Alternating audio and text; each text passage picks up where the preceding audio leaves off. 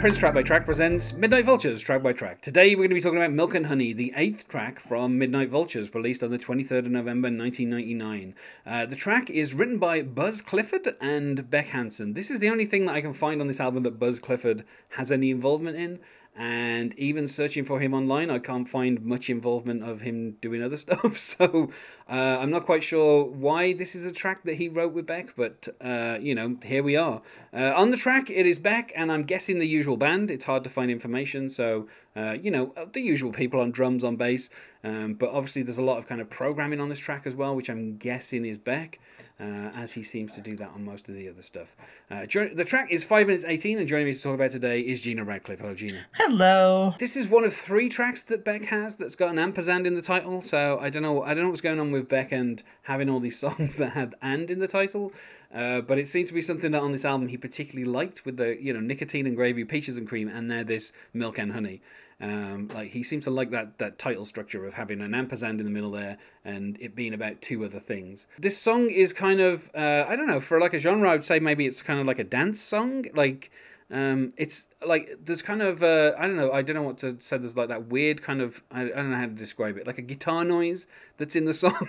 yeah, it's it's a it's it's a dance song, and then it kind of like f- like fades out on like this really sort of like melancholy, kind of dreamy, uh, like like I guess guitar solo you'd call it. I mean, I mean it's not yeah. solo, but it's like it's just it's just like him record, repeating the, the, the, the, the title of the song like over this very long like like like fade out. And it's it's it, it doesn't go with the rest of the song, but that's actually why I like it. it it's because it, it always reminded me of something you you'd hear in a movie during a montage, like of, of you know of people being unhappy.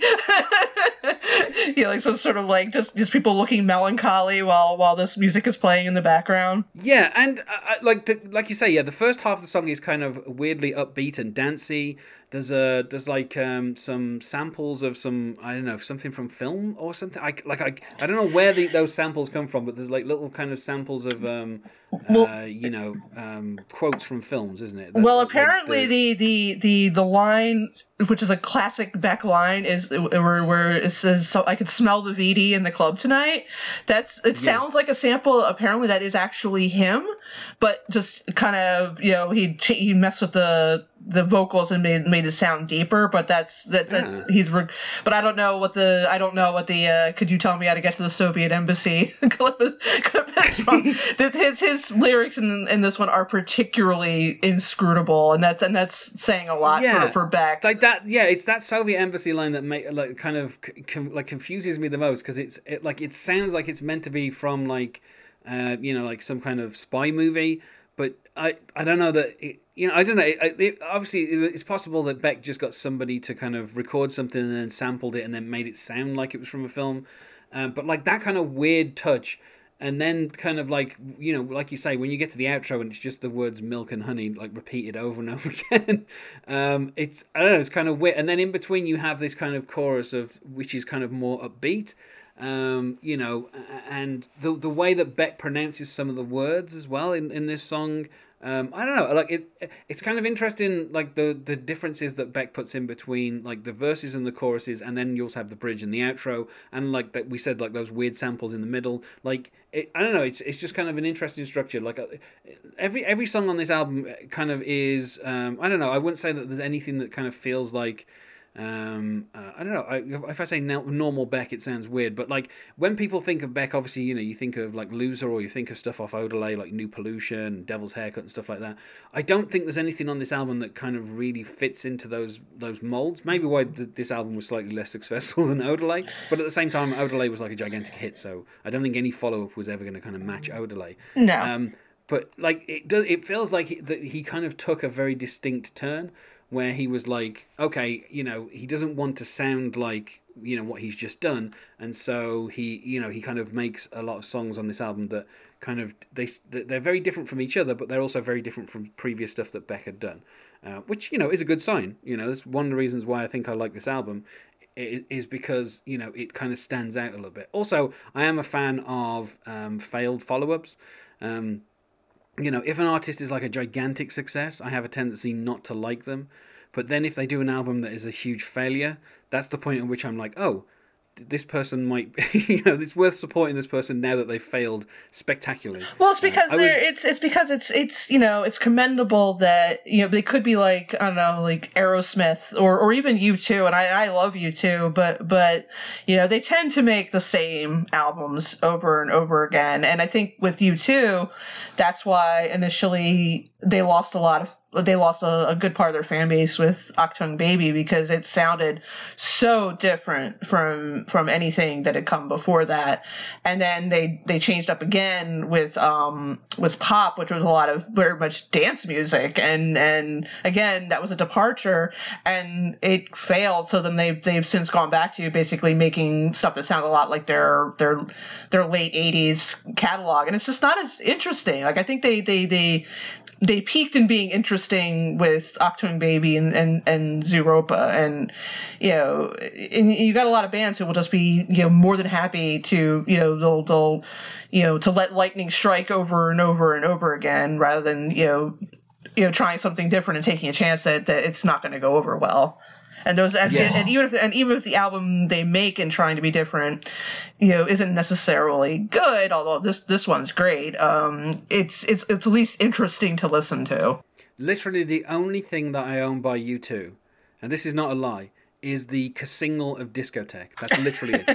That's it's the not only a bad thing. that- song. It's just it's just very Yeah. different from from you know anything they made before that. It's this kind of you know fun, corny you know dance song, and they they just you know they were not really known for being fun or corny. They were very you know they, they Yeah. were they're always very earnest, and here they were you know at least you know at least trying to pretend they didn't take themselves seriously, and you know a lot of people were like, you know, what is this? We don't want this. yeah, I think in the video they do like an impression of. Uh, they do like a YMCA type thing, don't they? Yep. Um, yeah. So, but, but literally that like out of everything that um, of everything that I own, that's that's literally U2 that one single. That's it. That's all I own. Discotheque and nothing else. Absolutely nothing else. Um, so worth saying as well that uh, Stéphane Sednaoui, who directed the video for Discotheque, um, also directed a couple of videos for Beck as well. Um, so you know, there you go, a connection between uh, Beck and U2, um, and from around this time as well, because um, he did uh, he did the video for Mixed Bizness, um, which was only a couple of years after Discotheque. So um, he also did Lotus by REM, which is one of my favorite REM songs. Um, but uh, again, I think that might be. I think I only own like two REM songs, and one of them is uh, Lotus. so, uh, Yeah, so you like you like the weird you like the weird stuff. So you you you well, appreciate this the weird it, stuff. Yeah. Yeah, I, I like it when bands do something, fail spectacularly, and then go back to doing their normal thing. Because at that point, I'm like, I don't think I need to. I, I, like, I'm good with your normal stuff, but I don't really need to listen to it that much. You know, I, d- I don't really need to listen to Bono yelling about, you know, something about the sky or whatever all the other U2 songs about. You know, I'm not really that concerned with that stuff. But when he's doing like di- a discotheque song, you know, it's fun. You know, it's different.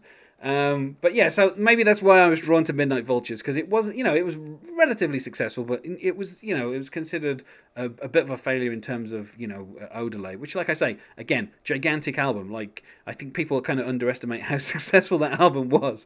Um, you know, it effectively prevented Beck from being a one-hit wonder because it was that, you know, Loser was such a huge hit for so many, ye- like there was such a big kind of thing with Loser being like such a kind of MTV kind of typical hit um, you know, with that video and you know all that kind of stuff. So the fact that then Odelay came out and Beck was this suddenly he was kind of established as like a serious kind of artist who you know he wasn't just a one hit wonder. Um, and then Midnight Vultures comes out and it kind of is seen as a bit of a failure. Um, although I have to say, I like I can't I can't you know I've looked at the reviews and like the reviews at the time were relatively good to uh, Midnight Vultures. There's only one or two people who were they weren't they didn't even like hate the album. They were just a little bit iffy on a couple of the tracks. Um, you know, so and I don't think anyone can deny Debra. You know, that's uh, you know that's a classic in, in, in anyone's book. Um, but uh, yeah, so I mean, like you said, the lyrics for this. Um, It's just it's a lot. It's just a bunch Yeah. of nonsense. It's like like like even more. And again, that's saying that's saying a lot for Beck. But this is just like he looks like he's free writing here, where he's just like you know just writing the first phrase that that that, that comes to his mind that, that comes to the top of his head. Yeah, but I, I mean, I, I think the thing is as well with Beck is he does the, I mean, he does that a lot on this album where he has kind of these nonsense lyrics where if you try to puzzle out what the meaning is, you're probably onto a loser because you know there probably is no meaning behind them. Right. Um, although I'd say in here there are a few phrases where it's kind of like um, I don't know. There's like little things that kind of come through where it feels like he's trying to say something. Um, but but at the same time, I think the the choice of words that he makes, even though you might want to say like you said, they're kind of like maybe nonsense lyrics. Um, I still think the way he sings the, the words and the the way that he pairs up certain phrases, I think that it's worth looking into that just because um, you know, just the way that he delivers the nonsense lyrics is just as interesting. You know, even if there is no real kind of meaning behind them, I you know I think the the way that he you know he says he says the things is quite interesting. And I would say as well the the chorus, the kind of like milk and honey pouring down like money. Um, you know, obviously milk and honey being a, a bit of a kind of like a you know biblical reference to uh, to Canaan. Um, you know, this kind of make a poor boy want to run. you know, like um, like the idea of like someone wanting to run after money. I don't know. I find that I find that quite interesting. And you know, like the do do you want to love me underneath the aluminium sun? I I mean, you might you might see that or uh, sorry, al- aluminum. I guess is how he's saying it. I I, I automatically defaulted to aluminium. um, but yeah, so like I guess you know the kind of you know don't don't you do you want to love me under the aluminum sun? It, that's an interest like the fact that like you know pe- people describe the sun as a number of things, but I don't think I've ever heard anyone describe it as um, aluminum. You know, like so. I think that's an interesting image anyway.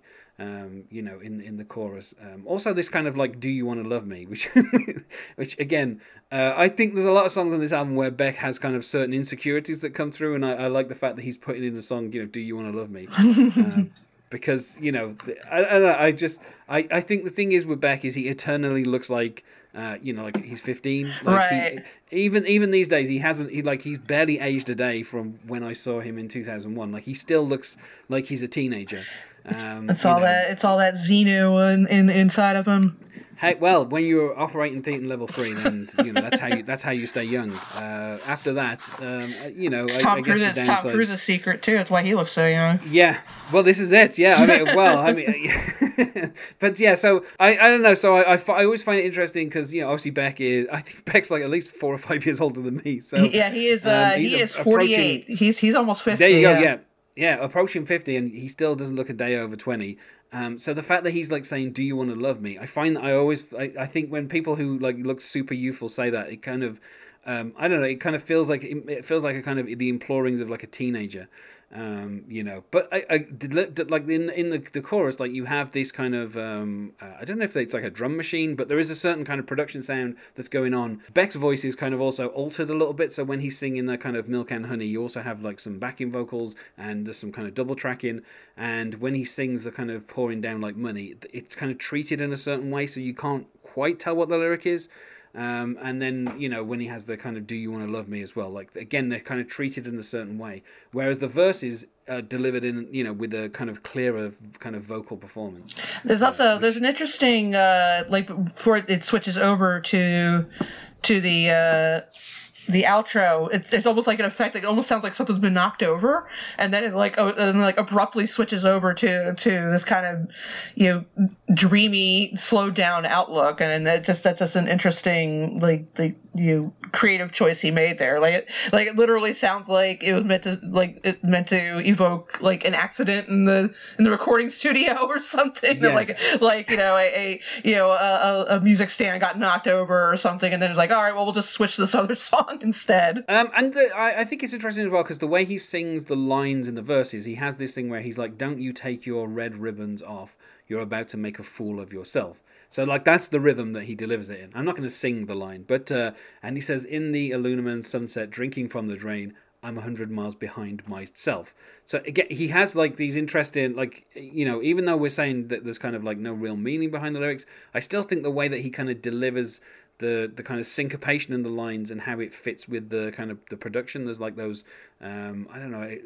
I, I guess they might be horns, but there's a kind of like um, certain kind of like offbeats that keep punctuating behind him as he's singing. This this kind of like um, these little kind of stabs.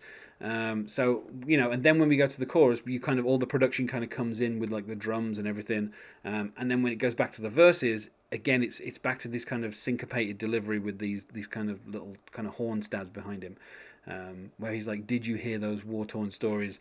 where the lifeguards slept in the streets. Again, I mean, that's, you know, that's a very kind of evocative image. Uh, in the jungle lands with coca, sorry, with cold cola cans, you'll get the keys to the city for free. And then again, we're, we're straight back to the chorus. Although it's worth saying when he ch- he changes it from the "Do you want to love me" to the um, "No, it isn't funny," living in a garden of sleaze. Um, you know, so I don't know. I mean, I, I guess like the, kind of whole you know war torn stories. I mean, we are kind of around the end of the. I don't mean I don't know that this is exactly a commentary on this, but we are kind of around the time where Yugoslavia split up and there were quite a few wars in Europe. Um, you know, so I don't know. I don't know if maybe that's on his mind, or you know, there was obviously a few conflicts in Africa as well. Um, so the idea of like these war torn stories where lifeguards slept in the streets, I don't know if he's referring to any of that. Um, but it certainly feels like a kind of late '90s trope of you know certain artists to refer to kind of the you know the wars of the time, um, which I've you know uh, I, I don't know the breakup of Yugoslavia was particularly pleasant, um, but at least it ended up being resolved uh, you know fairly fairly soon. It only went on for a couple of years, and you know we kind of ended up with a number of countries that were kind of established out of that, um, and you know there was some certain level of peace at least. Um, and the same for, you know, uh, I mean, obviously there were various uh, factions in certain African countries that were kind of fighting around this time. Um, and most of those conflicts were kind of resolved peacefully. So makes a difference from the wars that started a few years after that. So, so um, it's nice to kind of, I, I, I, don't know, I guess only 90s kids will remember war conflicts that finished with uh, a peace agreement. Um, you know, I guess that's a trope we should be starting. You know, so I can make that a meme. Somebody, um, only '90s kids remember peace accords. Um, but yeah, so like I, I don't know that, that second verse is particularly talking about that, but I do like the kind of imagery of you know people sleeping in the streets and um, you know you this kind of you'll get the keys to the city for free. Uh, certain like, suggests a certain kind of um, you know uh, corruption. Um, so you know I, I don't know if he's he's commenting on those things directly. Uh, but it's kind of it's kind of interesting to have them in this song, which then kind of starts going on about bring a poor boy to his knees. You know, like it, I don't know. I, I kind of like I like the contrast of this kind of the poor boy wants to run and then he's brought to his knees and um, you know like each each time he returns there's a there's a slight change to the chorus where you know he goes from living in a garden of sleaze um, and that has the kind of you know isn't she romantic is kind of like the last time through. Um, uh, but yeah, and uh, we also we also get this Bangkok athletes in the biosphere, Arkansas wet dreams, we all disappear, Kremlin mistress, uh, ring the butter chimes. She slips me roofies, receding hairlines. It's like that's probably the most nonsense verse out of the entire thing. Uh, okay, I'm, I'm just gonna I'm, I'm just gonna. It's like a, I, it's kind of like a couple a couple years ago. I stopped trying to understand what's happening in David Lynch movies, and I'm like, I'm just gonna enjoy the ride. So I'm just like. I'm, I'm just gonna enjoy the, enjoy the music and not really try to put any sort of deeper meaning or, or you know comprehension into what these what might be behind these lyrics. Uh, we also have this bridge where you know again the kind of the music changes a little bit, and he he sings these kind of refrains of "She's all right." Um, but he says she's all right touching my body, but the way he sings it, he sings touching my body. And it almost sounds like he wants to say say touching my booty, like the way he's singing. Like there's a certain accent he's putting on it where it's hard. He could be saying body, like it, it. I don't know. It's just a weird way that he sings that one line that always kind of uh, always kind of gets me. Um, and he's like, you know, she's all right on my computer. She's all right selling me watches. she's all right ring on my finger. So this relationship goes from someone touching his body to being on his computer to selling him watches and then the rings on his finger. Like it's a very like it's a very quick kind of relationship um, that happens in the bridge. Um, and then we get the chorus one more time, and um, you know the last line which again is kind of heavily treated. That kind of is is she romantic? Um, I guess is maybe calling back to that bridge um, just before like things like you say there there does it is the sound of someone knocking something over and then we abruptly go into the the outro um, as we get the kind of slow fade out um, and you know the song finishes. Um, but yeah, I mean, like for a song that's five minutes, uh, you know, there's a lot. Like I think it keeps it interesting. Like um, you know, there are some songs that are five minutes long, and by the time you get to two minutes in, you you kind of looking at your watch. Uh, whereas I think Beck kind of keeps things interesting enough by changing, like we say, the different production stuff. So the kind of the verses are a bit quieter than the choruses. The choruses there's a lot more kind of production comes in. You know, you got the drums and everything, and then like you say, you know, by the time you get to the kind of the final time of the chorus, you then cut to this kind of outro. You know, I don't I don't think there's there's ever kind of like a boring moment in the song. Like no. there's a lot of stuff going on, and I think you know Beck kind of keeps it interesting by having the different production for the verses and the choruses, and then you know the bridge even has a completely different kind of production sound. Um, you know, it almost has like the uh, there's like a I don't know like a space invader noise going on Yeah. in the bridge. Yeah, there's like there's Um, like three different songs going on here, and somehow somehow they all manage to work together. And then you know, like we say, it then turns into this outro that kind of just has the repetition of you know milk. Uh, he, I don't think he's actually saying milk and honey. I think he's just saying milk, milk, honey. Yeah, So he's just repeating the milk part. But uh, it, you know, if you if you like, I remember like when I first listened to this album, you know, there were a couple of tracks that listening to them the first time, there was a lot of stuff going on, and I was kind of like, I don't know what like I didn't I, I wouldn't say like that I didn't like the songs, but I was just like I don't know what to make of that song. And I, this was probably one of those songs where the first time I listened to it, I was like, I don't know what is happening here. like the the whole thing is kind of going in so many different directions, and it's kind of you know it like like you say, it feels like there's a few different songs kind of mashed together, and then when it gets to that outro. Uh, which kind of goes on for I don't know, roughly uh, at least about forty-five seconds a minute. yeah, So it's it's, healthy a, it's the song. long. Yeah, Yeah. So by the time you get to that, you you you uh, you know first time through, I'm I'm sitting there going, is is this the end of the song? What's going on here? Like, what's this all about? um. So, but I you know I'd say that it probably is you know one of the you know one of my favorite songs on this album. Like I, I like the different kind of the kind of the different production for each different part, and uh, you know even kind of like the, the the switch up for the outro. Um. You know it's just a really well produced song. Um. So I would say for me, uh, I don't know. I would probably say four out of five, and I only say that because there's a couple of tracks on here that are for me a clear five out of fives, and um, I, you know, I, I would say maybe I don't know, like not that the other songs have a particular amount of meaning in them, uh, but something like Debra at least kind of tells a coherent story that I can kind of follow. Uh, whereas here, you just kind of have to infer different things from the verses and the chorus. Like there doesn't, it doesn't feel like there's a clear story. And I mean, the thing is, if if you know, if Prince recorded a track called Milk and Honey, it would probably be you know one of the sexiest songs ever made. Uh, you know, just from what you would think Prince would do with some milk and some honey. Whereas with Beck, it's uh, like uh, you know, there seems to be a little bit of that almost kind of coming through, where he wants to, you know, when he talks about the kind of you know milk and honey pouring, you know, pouring down like money. It, like it feels like there's something he wants to say there, but then it, it- you know, and he talks about living in a garden of sleaze and stuff, and you know, do you want a honey? Like I don't know, like the the the, kind, the kind of feels like something that he wants to say, but it just kind of seems to get lost in a couple of other songs, which is why I don't think.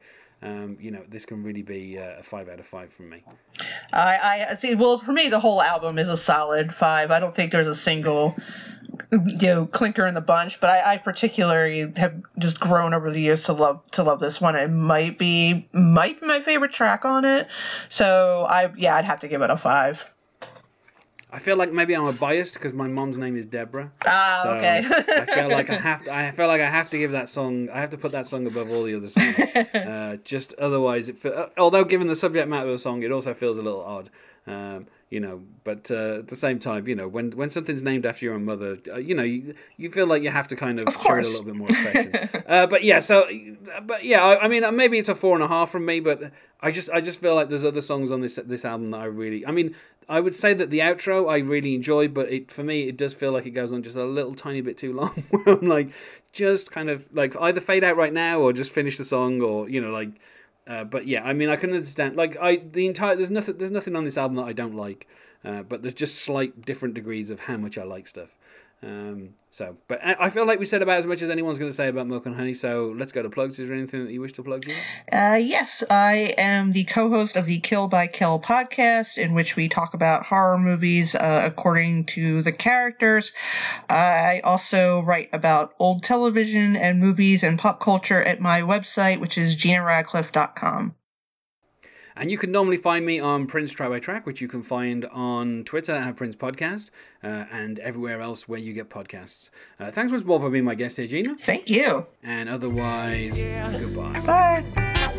I got a little bit of sympathy for you, girl.